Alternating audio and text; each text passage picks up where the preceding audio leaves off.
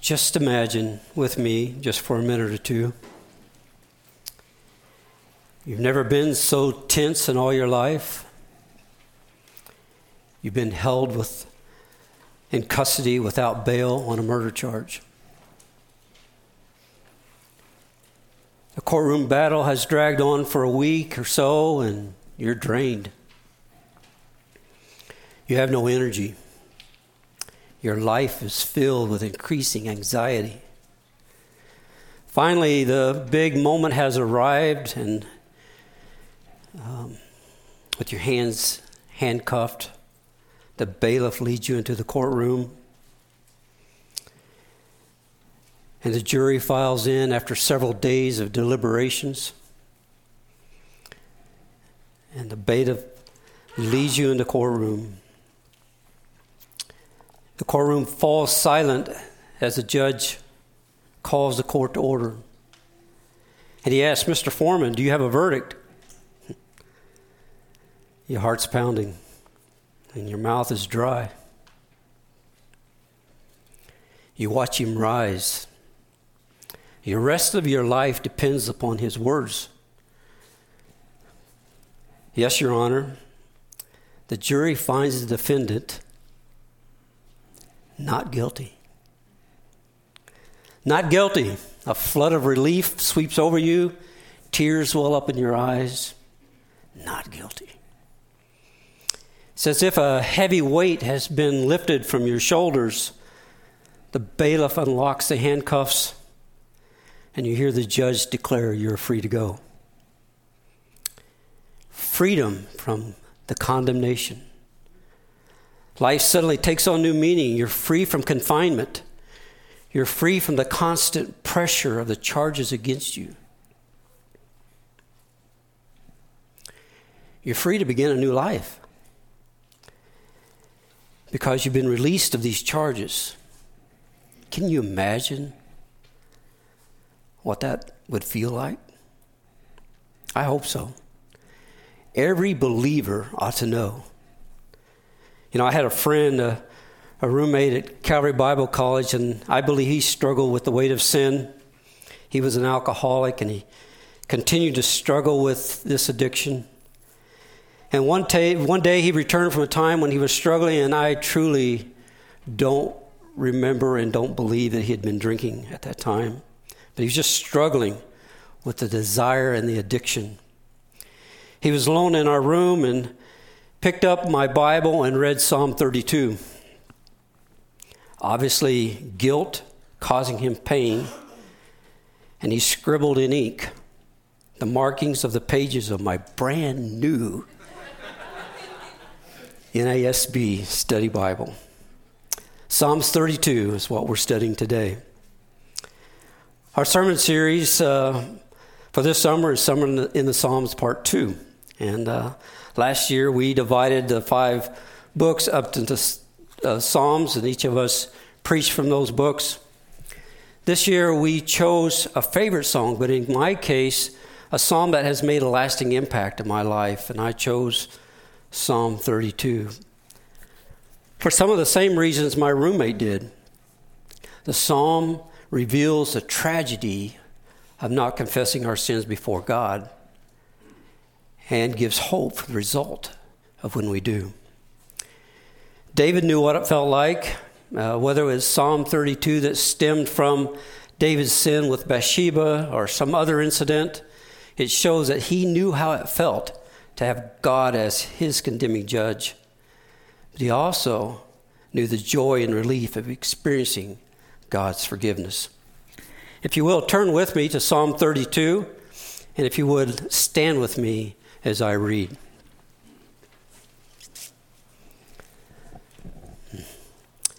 Blessed is the one whose transgression is forgiven, whose sin is covered.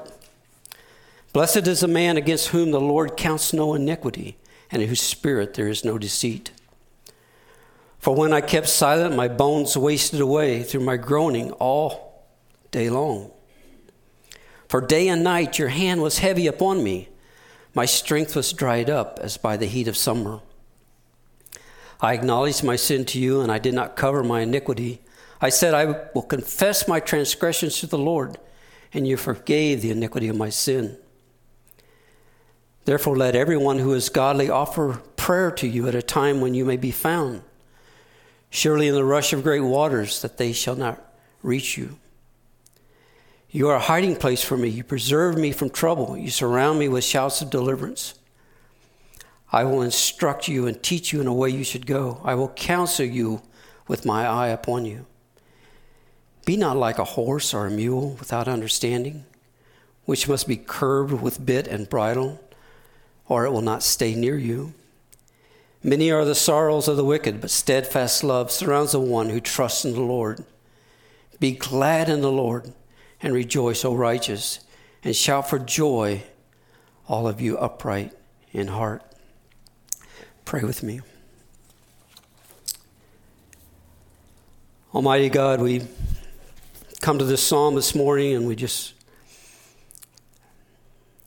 ask that you help us to get a better understanding of your words. God, I pray that you'll just use these words and, and even in my life as I've studied in, in the lives of my brothers and sisters our relationship with you become deeper and more mature as we understand how to confess and ask for forgiveness and not allow these things become a barrier to us. God, I thank you for your words. I thank you for David and the lessons you taught him that he now can instruct us. And may we have ears to hear. It's in Christ's name we pray. Amen. You may be seated. Our title for this message is The Blessings of Forgiveness. Psalm 32 is one of the penitent Psalms, along with Psalm 6, 38, 51, 102, 130, and 143. And in my Bible, the beginning of Psalm 32 says a maskil from David. Some Bibles says a psalm from David, a maskil. The word maskil is, the first, is first found here in Psalm 32. And it's also found in 13 other Psalms. And of those 13, six of them David wrote. Maskil appears in the superscription of these 13 Psalms, and there's varying interpretations of this word. However, to, to quote Logos, the term most likely means to have insight, to be skillful. So David is instructing us. He's giving instruction to know the blessing of God and the blessing of God's forgiveness. The blessing of forgiveness should urge us to confess sin. This psalm flows out of the great anguish of David's heart as he groaned under the load of his guilt. Which brings us to the first point in this morning's message. Is this psalm teaches us to know the blessings of forgiveness we need to feel the burden of guilt. Whatever happened to guilt?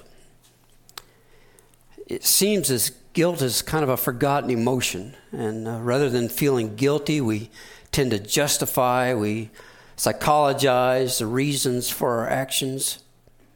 And you notice that David does not say, How blessed is he whose childhood issues are forgiven. David knew that he had sinned and he felt deeply the guilt of his wrong actions. As we read these in verses 3 and 4, his guilt was making him physically ill. It says, For when I kept silent, my bones wasted away through my groaning all, my, all day long. For day and night your hand was heavy upon me, my strength was dried up as by the heat of summer. This is not the only place that we see David acknowledging his guilt and sin.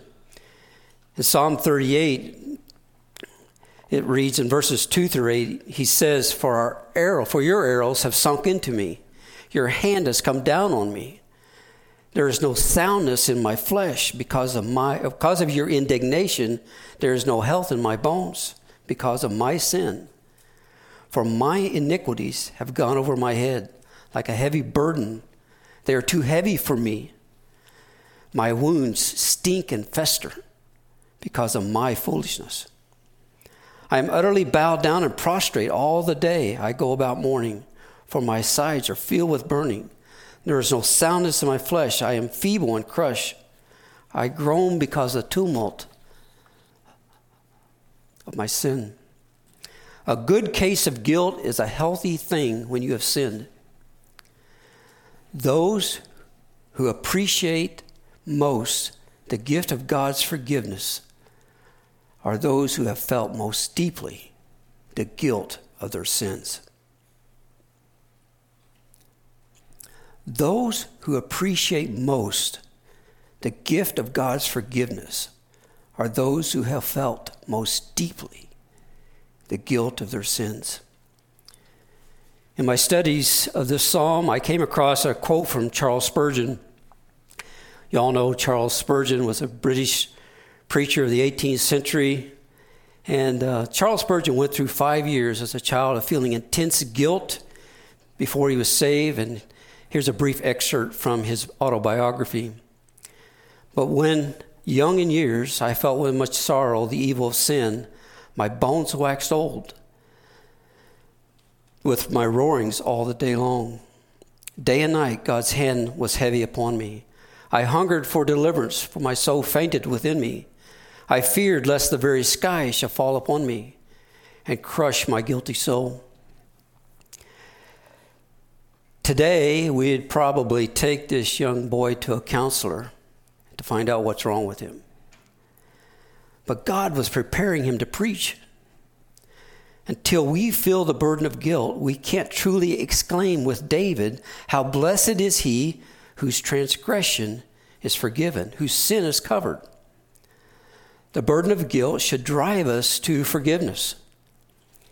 You know, maybe some of you here this morning is struggling uh, with guilt and even tormented by guilt. Perhaps no one knows about your sin. And although you're putting up a good front, deep down inside, you're deeply troubled. You know, we shouldn't just shrug it off. We just can't just explain, explain it away. It should drive us to our knees. It should bring us to the realization that we cannot do this on our own. Proverbs 18:1 says, "Whoever uh, isolates himself seeks his own desire. He breaks out against all sound judgment." Let it drive you to the cross. So our, our our first blessing is to know the burden of guilt, as we see in our first point. To know the blessings of forgiveness is to need, we need to feel the burden of guilt. The second point in this morning's message is the blessing of God's forgiveness are great. Psalm 32 begins just as Psalm 1 does with a plural which might be rendered, Oh, what joy! Another word could be happy or joyful. What joy when sins are covered. What relief for those who have confessed their sins and God has cleared their record. There are blessings for the person who experiences God's forgiveness, and we see four of them in these first two verses. Blessed is the one whose transgression is forgiven, whose sin is covered. Blessed is the man against whom the Lord counts no, no iniquity, and whose spirit there is no deceit. David uses four Hebrews words for sin, and then he used three words for forgiveness. And these will help us understand what it means to have a clean conscience before God. First of all, let's look at the four words for sin transgression. Transgression is a rebellion, refusing to submit to rightful authority. God has ordained certain limits for human behavior for our good and the good for our society. When we go against those limits, we transgress. We refuse to be subject to God's rightful authority in our lives.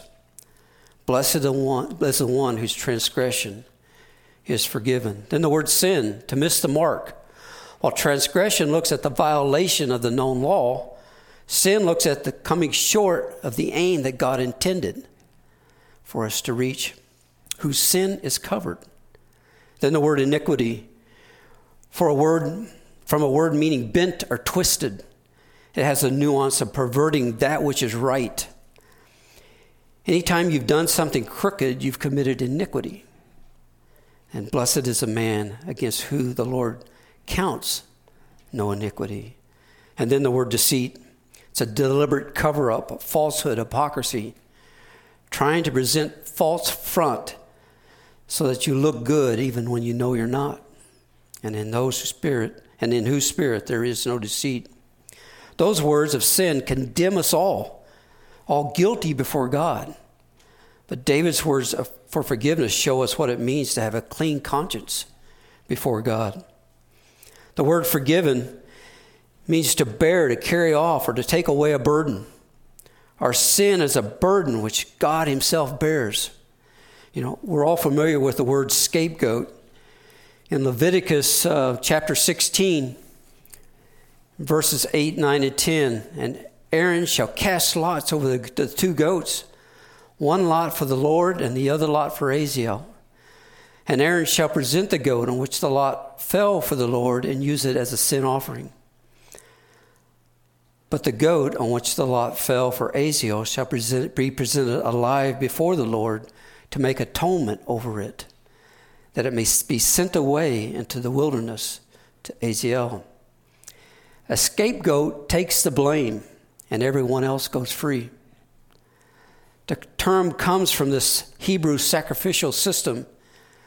The high priest would select a goat, lay his hands on its head, and confess the sins of the people, thereby, in ceremonial fashion, putting their sins on the goat. The animal was then sent into the wilderness as a picture of how God carried their sins away from himself. The sacrificial system also pointed ahead to Jesus Christ. He was the perfect and final scapegoat. He bore our sins away once for all, so that when we put our trust in what Jesus has done on the cross, our sins are gone. Blessed is the one whose transgression is forgiven. The word covered, covered is out of sight. God puts our sins out of his sight, which means he will never bring up sins as a matter of judgment between him and us. If we're in Christ, our sins are covered by his blood. Whose sin is covered. When he says in verse 2, Blessed is a man against whom the Lord counts no iniquity, He's talking about um, imputing, not charged to our account. This verb is used for God's dealing with Abraham in uh, Genesis 15, verse 6, where it says, And he believed the Lord, and he counted to him as righteousness. Paul argues, also argues in uh, Romans 4, verses 5 and 8, that the righteousness which comes from faith alone is not from works. Verse 5 through 8 says, And to the one who does not work but believes in him who justifies the ungodly, his faith is counted as righteousness. Just as David also speaks of the blessing to one whom God counts righteousness apart from works. And then he quotes in Romans 4, Psalms 32. He says, Blessed are those whose lawless deeds are forgiven and whose sins are covered. Blessed is the man against whom the Lord will not count his sin. Blessed is the man against whom the Lord counts no iniquity.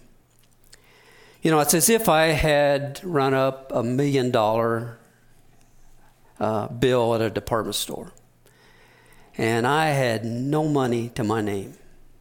And there's no way I can pay this debt.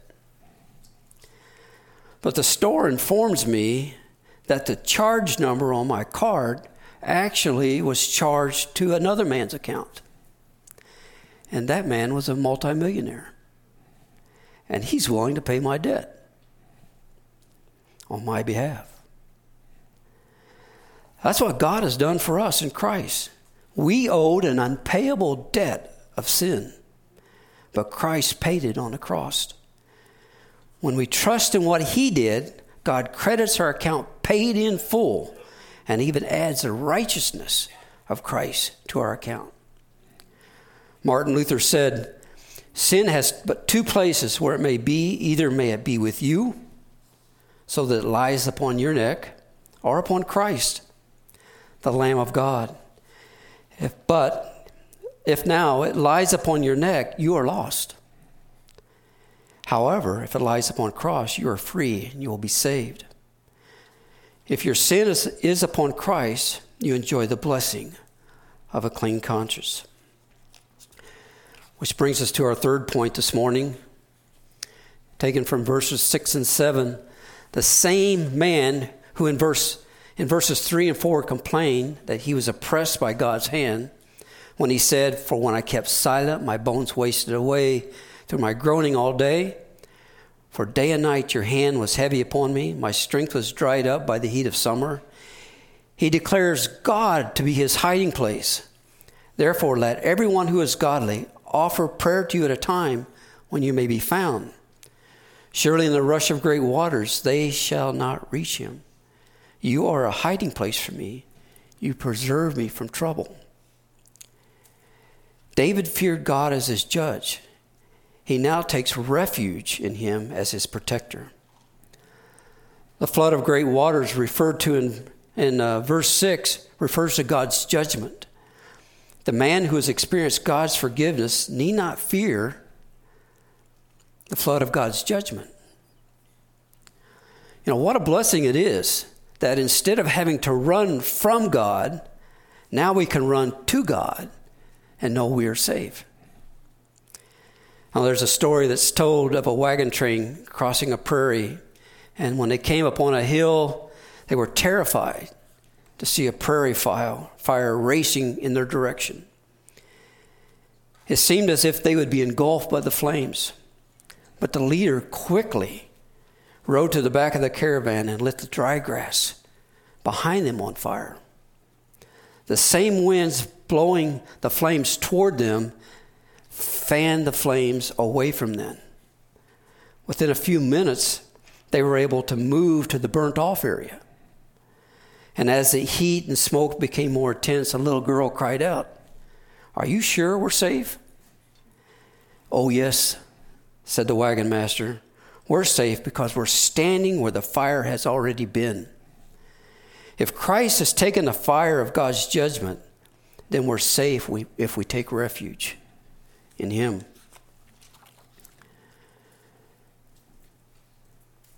And this uh, Psalm 32, verses 8 and 9 reads, I will instruct you and teach you in the way you should go.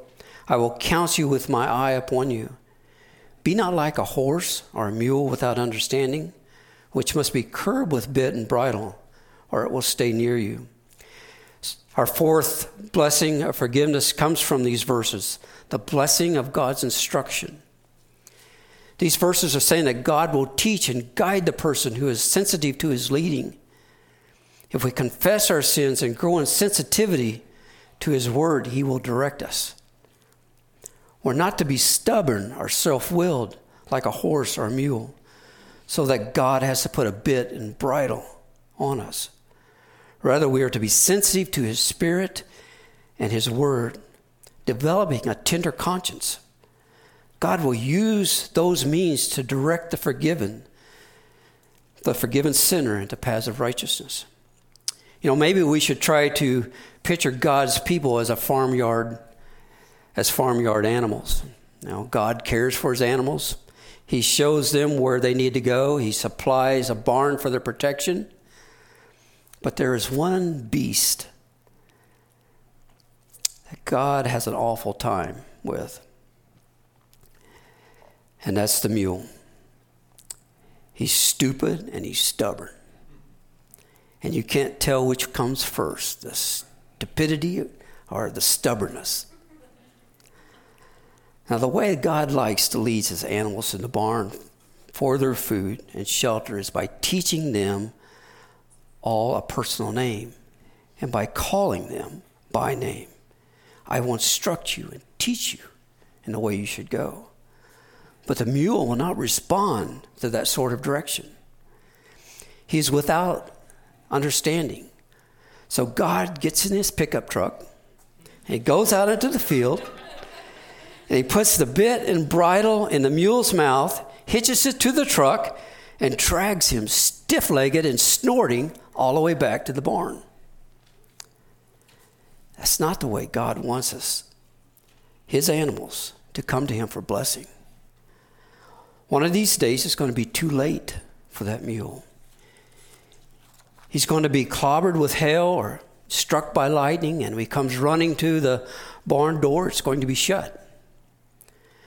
Therefore, don't be like the mule, but instead, let everyone who is godly come to God in prayer at a time when he may be found. God is in the business of not just covering our sins, but also in shaping our character.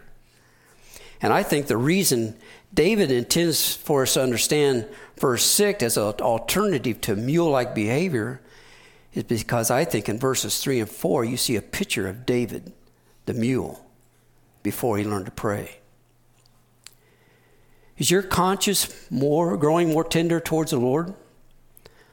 The person who understands forgiveness by God's grace won't continue in sin, but will grow more sensitive to the ways of the Lord, who has freely pardoned him. Which brings us to our last point this morning. Verses 10 and 11 read, And many are the sorrows of the wicked, but steadfast love surrounds the one who trusts in the Lord. Be glad in the Lord and rejoice, O righteous, and shout for joy, all you upright in heart. David ends the psalm by con- contrasting the wicked, who have many sorrows, with the righteous, who are surrounded by the Lord's unfailing love. The righteous are no, not those who never sin, but rather those who are upright in heart, because they have confessed their sins. The thought of God's mercy to sinners who don't deserve it causes David to break forth with joy. The judge of the universe has pounded his gravel and proclaimed, not guilty. You're free from the weight of your sins. You're free from the condemnation because God, because Christ has paid the penalty. There's no greater joy than that of knowing your sins are totally forgiven. John Calvin sums it this way David here teaches us that the happiness of men consists only in the forgiveness of sin. For nothing can be more terrible than to have God for our enemy, nor can be, he be more gracious to us in any other way than by pardoning our transgressions. Those are the blessings of experiencing God's forgiveness. We have a clear conscience before God. We have God as our refuge. We have His instruction, and we have great joy in Him. But how do we experience those blessings of forgiveness? And lastly, I want you to know how you can know the blessings of God's forgiveness. The turning point is in verse 5, where it says, I acknowledge my sin to you, and I did not cover my iniquity. I said, I will confess my transgressions to the Lord, and you forgave the iniquity of my sin. Here, David confesses his sin, and in verse 6, he says, he exhorts his readers to pray to God while he may be found. Therefore, let everyone who is godly offer prayer to you at a time when you may be found. Surely, in the rush of great waters, they shall not reach him. This kind of implies that there's a window of opportunity for repentance when God is appealing to our conscience.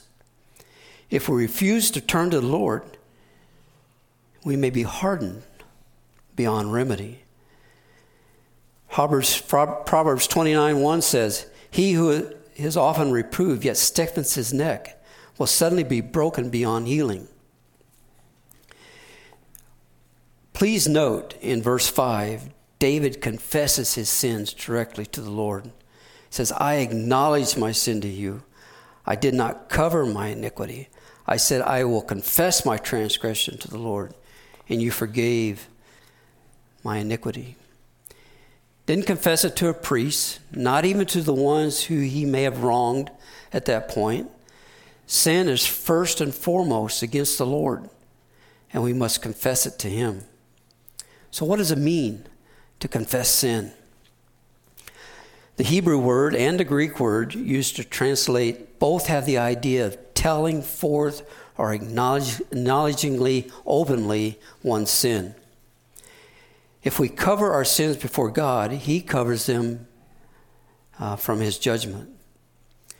The New Testament word used in 1 John 1 9, which says, If we confess our sins, He is faithful and just to forgive us our sins and cleanse us from all unrighteousness, has the nuance of agreeing with God and, and acknowledging our sin. Our, acknowledging our sin means we call sin sin. We don't explain it away as a faulty coping technique due to some dysfunctional family background. We don't excuse it as a weakness or a human nature. We say, Lord, I have sinned. And the sooner we confess, the sooner we experience God's blessing. So we ought to be in the habit of confessing sin right away. We also see it as serious. The closer you get to the Lord, uh, from, and, see sin from his perspective, the more serious you will see it. My sin put my Savior on a cross. My sin always causes damage damage to my Lord and Savior, Christ, Jesus Christ, damage to others in the body of Christ, and damage to me. Sin always erects barriers between us and God and between fellow human beings. Thus, we must take sin seriously. Confession cannot be flippant. We see confessed sin as forgiven. You forgave the guilt of my sin. No sin is too great to be forgiven. If I have truly confessed my sin and I still feel guilty, it's not the Lord, but the accuser of the brethren who has troubled me. We see a reference to that in Revelation 12:10, where it says, and I heard a loud voice in heaven saying, Now the salvation and the power and the kingdom of our God and authority has come from him. For the accuser of our brethren has been thrown down. We must rest in the promise of God that he is faithful and just to forgive all of our sins when we confess them to him. It also means um, we must accept the responsibility for sin. Sin deceives us. Confession means that we remove that deceit, we stop the cover up. We openly and honestly, we are open and honest about it before our God. Accepting the responsibility means being willing to forsake sin in His strength, not our own. Proverbs 28 13 says, Whoever conceals his transgression will not prosper, but he who confesses and forsakes them will obtain mercy. It's a sham to confess sin if you have no intention or willingness to forsake it. It's a sham to confess sin if you have no intention or willingness to forsake it. You may not feel like forsaking it, and you may have to confess that too. If you're struggling with sin, Small group is a great place to be. Have your brothers and sisters hold you accountable. If you need to talk with an elder or a pastor, seek us out. If you need biblical counsel, let us know. We can help. Accepting responsibility for sin also means confessing to others you have wrong. You know, David doesn't deal with that aspect here. It's not a, but it is a part of biblical teaching on the subject and we should not ignore it. If you have sinned against someone else, first confess it to God and then go to the person and confess your sin to them and seek their forgiveness. This way, your conscience is clear before God and man. You may need to make restitution if your wrong has deprived another person. The great blessings of God's forgiveness are experienced when we confess our sins. Confession it involves acknowledging our sin to God and accepting responsibility for it. Know, just as my roommate was troubled with sin, he also found joy experiencing the forgiveness of sin. And there have been times that I have struggled with sin and I have remained silent. And it was eating me alive, so to speak. And I gradually, I'd get past my pride or whatever stubbornness that was in my life at the time. It stopped me from falling to my knees and ask God for forgiveness. You can be free from guilt before God today and every day. There's no greater blessing than that of having your transgressions forgiven, your sins covered, your iniquities are not counted against you by the Lord. That blessing is available to you right now if you confess your sins. Let's pray. Hmm. Almighty God, I thank you that you are long suffering, patient. God, I thank you that you are a God who is just. God, I thank you that you have provided a way for us to be free from sin to have our sins for forgiven.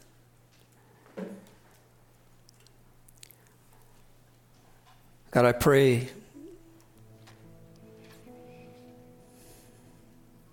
that this, these lessons will be lessons that um, we will take serious. And we will grow and mature in our walk with Christ as we become quick to confess and repent, turn away from sin. God, we acknowledge that we're not able and have no power to do it on, in our own strength. We ask your help. Give us